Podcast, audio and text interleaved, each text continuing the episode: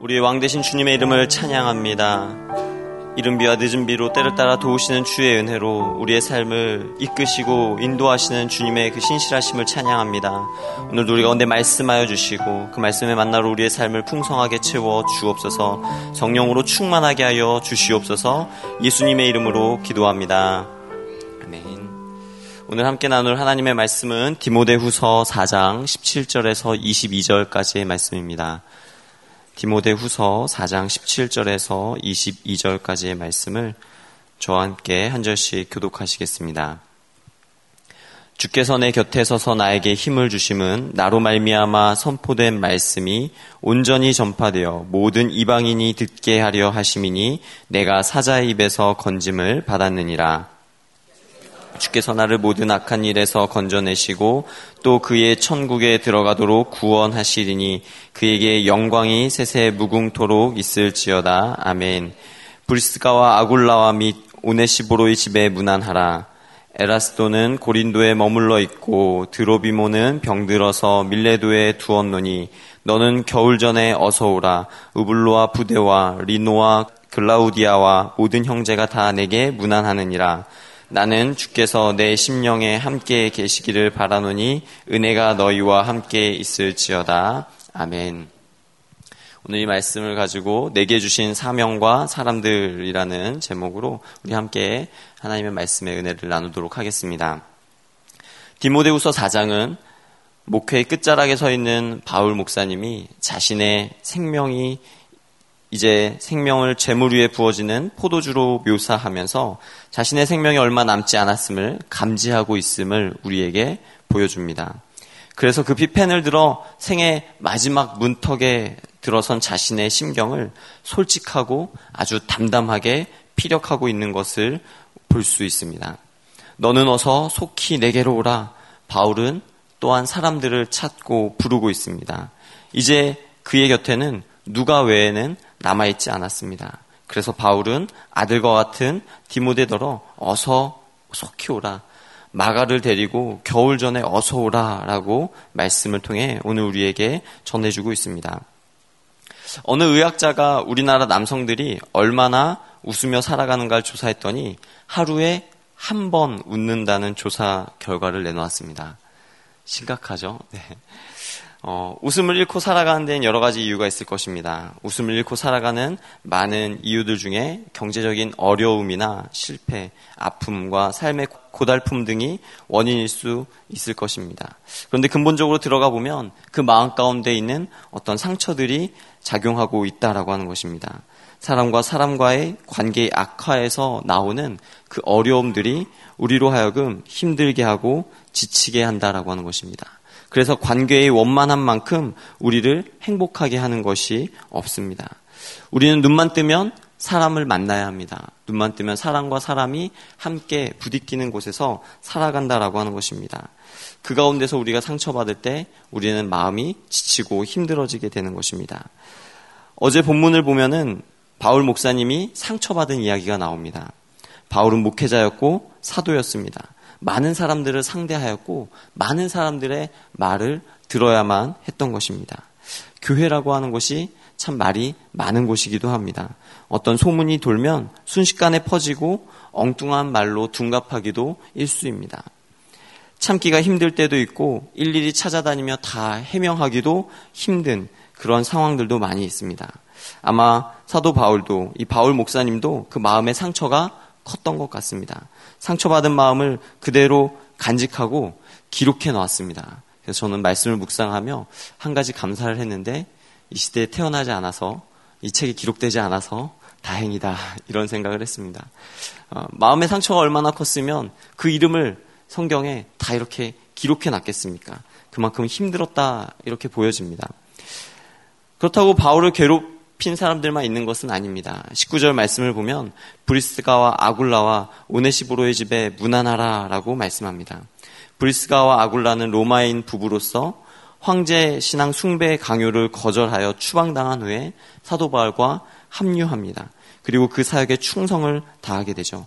그래서 로마서 16장 4절의 말씀을 보면 사도 바울은 그들은 나를 위하여 자기 목숨까지 내놓은 사람들이었다. 이렇게 고백하는 것을 보게 됩니다. 바울은 배가 두 번이나 파산하여서 죽을 뻔하였습니다. 여러 번 매를 맞았고 돌에 맞아 여러 번 죽을 뻔하였습니다. 그런데 바울은 그런 외부적인 핍박이나 고난은 모두 기쁘게 영광스럽게 여겼지만 자기 마음의 상처만큼은 잘 잊지 못하는 것을 보게 됩니다. 대만은 그레스게는 디도는 떠났다라고 그 마음에 남아있는 배신감, 오랜 묻힌 상처들을 꺼내놓는 것을 보게 됩니다. 단테의 신곡을 보면 가장 무서운 죄인으로 배신자를 꼽아서 가론 유다와 같은 죄인을 모두 지옥 구층에 집어 넣는다라고 말합니다. 바울은 사도이고 목회자였고 자기 마음에 상처가 있었습니다. 그런데 오늘 말씀은 그 상처가 있었음에도 불구하고 그 상처에 매몰되지 않는 인생, 그 상처를 극복하고 또 이겨낸 사도 바울의 고백 또한 들을 수가 있습니다. 우리 17절의 말씀을 다시 한번 읽어보겠습니다. 시작. 주께서 내 곁에 서서 나에게 힘을 주심은 나로 말미암아 선포된 말씀이 온전히 전파되어 모든 이방인이 듣게 하려 하심이니 내가 사자의 입에서 건짐을 받았느니라. 마음의 상처를 치유하는 여러 가지 방법이 있는데 좋은 사람을 만나는 것도 한 가지 방법입니다. 마음의 상처를 치료하는 약 중에서 가장 좋은 약은 사람의 위로를 받는 일입니다. 세상에는 상처를 주는 사람도 있지만 상처를 치유해 주는 사람도 있기 때문입니다. 좋은 위로자를 만나게 되면 깊은 마음의 상처도 치유할 수 있습니다. 사람은 위로받고 그 위로의 힘으로 다시 살아갈 수 있기 때문입니다. 하지만 사람의 위로보다 더 좋은 것이 무엇이겠습니까? 당연한 말씀이겠지만 바로 하나님의 위로입니다. 하나님이 우리를 위로하기 원하시고 하나님이 우리를 고쳐주기 원하신다는 사실입니다. 사도 바울도 그 사실을 알고 있었습니다. 그리고 그 주님의 위로하심과 주님의 치료하심 가운데, 치유하심 가운데 나아갔던 것을 엿볼 수 있습니다. 17절 말씀해 보면 주께서 내 곁에 서서 나에게 힘을 주심은 이라고 고백합니다. 하나님은 바울 목사님과 항상 함께 하셨던 것입니다. 바울의 이 고백은 고린도에서 전도할 때 하나님께서 친히 말씀해 주신 것으로 생각해 볼 수 있는데요. 사도행전 18장 9절에서 10절의 말씀을 제가 읽어 드리겠습니다. 밤에 주께서 환상 가운데 바울에게 말씀하시되 두려워하지 말며 침묵하지도 말고 말하라. 내가 너와 함께 있음에 어떤 사람도 너를 대적하여 해롭게 할 자가 없을 것이니 이는 이 성중에 내 백성이 많음이라 하시더라. 하나님은 전도하다가 고난당하고 전도하다 그 마음이 외로워지고 지치고 힘들어 있는 사도 바울에게 친히 말씀하셨습니다. 친히 말씀하시고 그를 위로하십니다. 때때로 하나님에게 말씀하심을 통하여서 하나님이 행하실 일들을 보게 하십니다. 상황은 고난 가운데 있고 상황은 더 나아지는 것이 하나도 없지만 하나님께서 그 고난의 현장 가운데서 그 아픔의 현장 가운데서 친히 우리에게 말씀하심으로 말미암아 그 상황들을 통하여 내가 지금 당장은 볼 수 없을지라도 하나님이 이루시고자 하는 일들을 하나님이 계획하시고 하나님이 이끄시고 나아가는 일들을 보게 하였더라라고 하는 것입니다. 그래서 약간의 모순이 있는 것 같아 보이지만 위로와 함께 고난이 같이 주어졌습니다. 오늘 본문에서도 보는 바와 같이 내가 사자의 입에서 건짐을 받았느니라 라고 말씀합니다. 하나님의 위로하심, 함께하심, 힘 주시고 능력 주심도 있었지만 그 다음에 사자의 입에서 위험한 상황에서 죽음의 상황에 빠지기도 하였더라라고 하는 것입니다. 갖은 고생을 다 하였습니다. 그러나 이 모든 것이 하나님의 복음이 온전히 전파되기 위하여 그것을 가능케 하기 위하여 있었던 일이었음을 고백하고 있는 것입니다. 저는 이 말씀을 묵상하며 왜 사도 바울은 자신의 이 복잡한 신경들을 이렇게 다 써내고 있을까? 왜 이 복잡한 신경을 다 기록하였을까라고 하는 것을 생각해 보았습니다. 죽음을 목전에 두고 산전수전을 다 겪은 노 목회자가 세상의 것에 미련이 남아 있어서 그 사람들의 이름을 무슨 살생부처럼 다 적어놔야지 본인의, 본인의 마음이 시원할 것 같아서 그랬을까? 저는 아니다라고 생각을 합니다. 그럼에도 불구하고 그러한 기록을 남기고 또 자신의 이러한 심경들을 그리고 그 가운데서 역사하신 하나님의 이 일들을 어, 말하고 있는 바울은 바로 이 편지의 수신인인 디모데를 위하여서 그렇게 했을 것이다 생각하게 되었습니다. 경험이 없고 연약하고 수줍음이 많은 젊은 목회자 디모데에게 바울은 자신의 식을 줄 모르는 복음에 대한 열정이 전염되고 불붙기 원하는 마음을 계속해서 피력하고 있는 것입니다. 복음을 전하려고 하는 곳에는 항상 악한 마귀의 간악한 간괴가 있을 것입니다. 속임수가 있을 것입니다. 방해가 있을 것입니다. 때로는 사람들의 입을 왜곡하게 만들 것이고 때로는 핍박이나 조롱을 통해서 사람들을 침묵하게 만들어서 자기 혼자만 나만 공경에 빠지도록 만들 것입니다.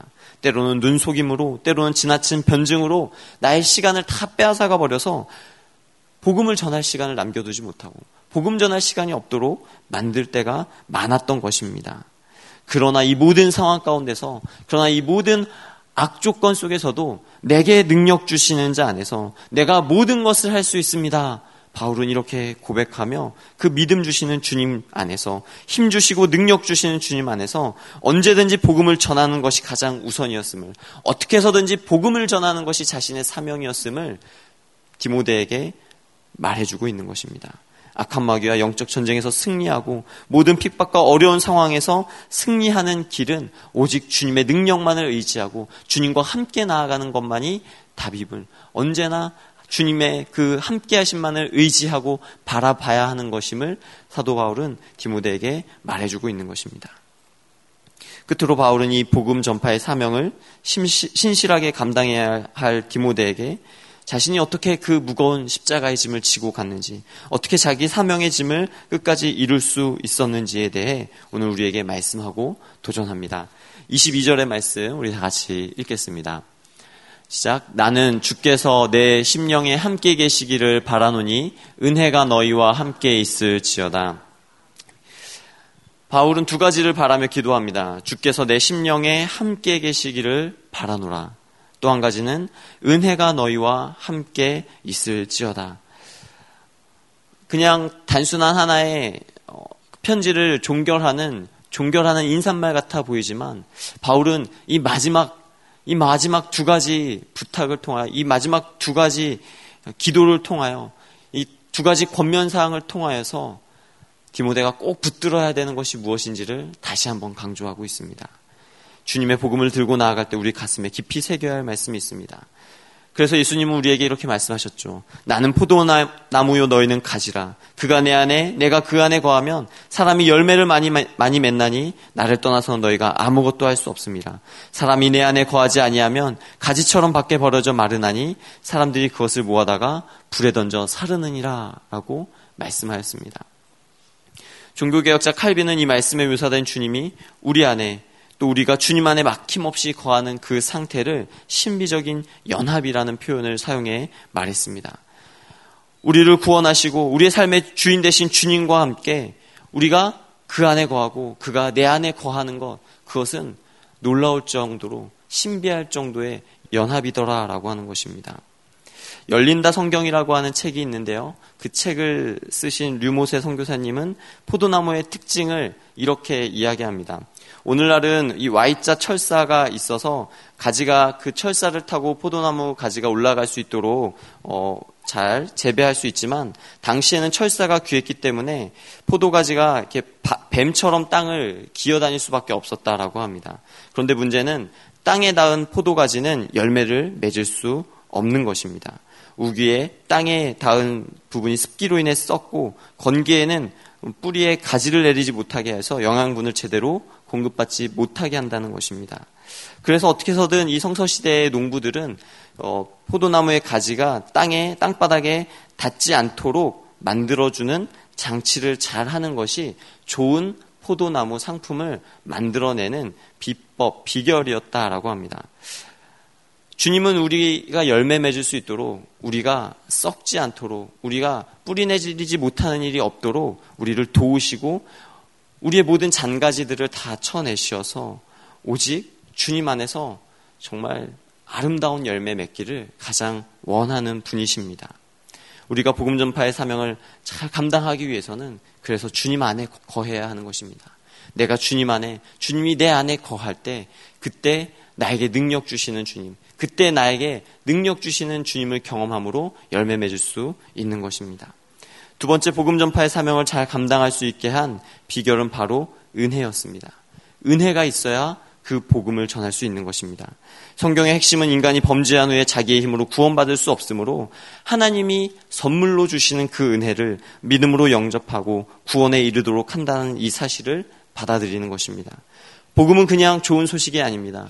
복음은 언제든지 그 복음을 생각할 때마다 내 마음에 벅찬 감동과 기쁨과 감사함을 주는 것입니다. 아, 하나님의 은혜로 이 쓸데없는 자. 왜 날 구속하셨는지, 왜 나에게 그 은혜를 주셨는지 기억하고 묵상할 때마다 그 은혜가 놀랍도다라고 고백할 수 있는 것. 그것이 바로 은혜가 우리에게 주는 감격이고 은혜가 우리에게 주는 기쁨인 것입니다. 이 복음의 벅찬 감사와 감격으로 말미암아 우리가 살아가는 것이고 그 감사와 감격으로 말미암아 복음을 전하는 것입니다. 창세기에 보면 노아는 하나님의 은혜를 입었더라라고 말씀합니다. 진리와 비진리를 구별할 수 없었고 하나님을 믿는 믿음의 경계가 허물어지며 죄악으로 온 세상이 덮여 있는 소망 없던 그 시기에 하나님의 은혜가 바로 노아에게 임하였던 것입니다. 그 은혜를 받은 노아가 하나님과 동행하는 축복을 누리면서 노아의 방주를 짓고 하나님께서 이루시는 구원의 섭리를, 구원의 계획들을, 구원의 역사들을 체험하고 경험할 수 있었던 것입니다. 하나님은 완악하고 변덕스러웠던 이스라엘 민족들을 때로는 징계하시기도 했지만 끝까지 그들을 참으시고 그들을 인내하시면서 은혜와 자비를 베푸셨습니다. 그래서 민수기에 보면 여호와는 내게 복을 주시고 너를 지키시기를 원하며 여호와는 그의 얼굴을 내게 비추사 은혜 베푸시기를 원하며 여호와는 그 얼굴을 내게로 향하여 드사 평강 주시기를 원하노라라고 말씀합니다. 제사장 아론과 그의 자녀들과 이스라엘 백성을 향한 축복의 메시지를 모세를 통하여서 하나님께서는 선포하고 계신 것입니다. 은혜의 절정은 예수 그리스도입니다. 예수 그리스도의 그 은혜로 말미암아 십자가에서 죽으시고 살리신 그 은혜로 말미암아 오늘 우리가 이 자리에 서 있을 수 있는 것입니다. 그 하나님의 은혜의 길이와 깊이와 높이가 얼마나 크고도 넓은지 우리는 그 은혜를 경험할 때마다 은혜와 진리가 충만하신 주님, 은혜 위에 은혜를 더하시는 주님으로 인하여 풍성한 은혜의 삶을 누릴 수 있게 되는 것입니다.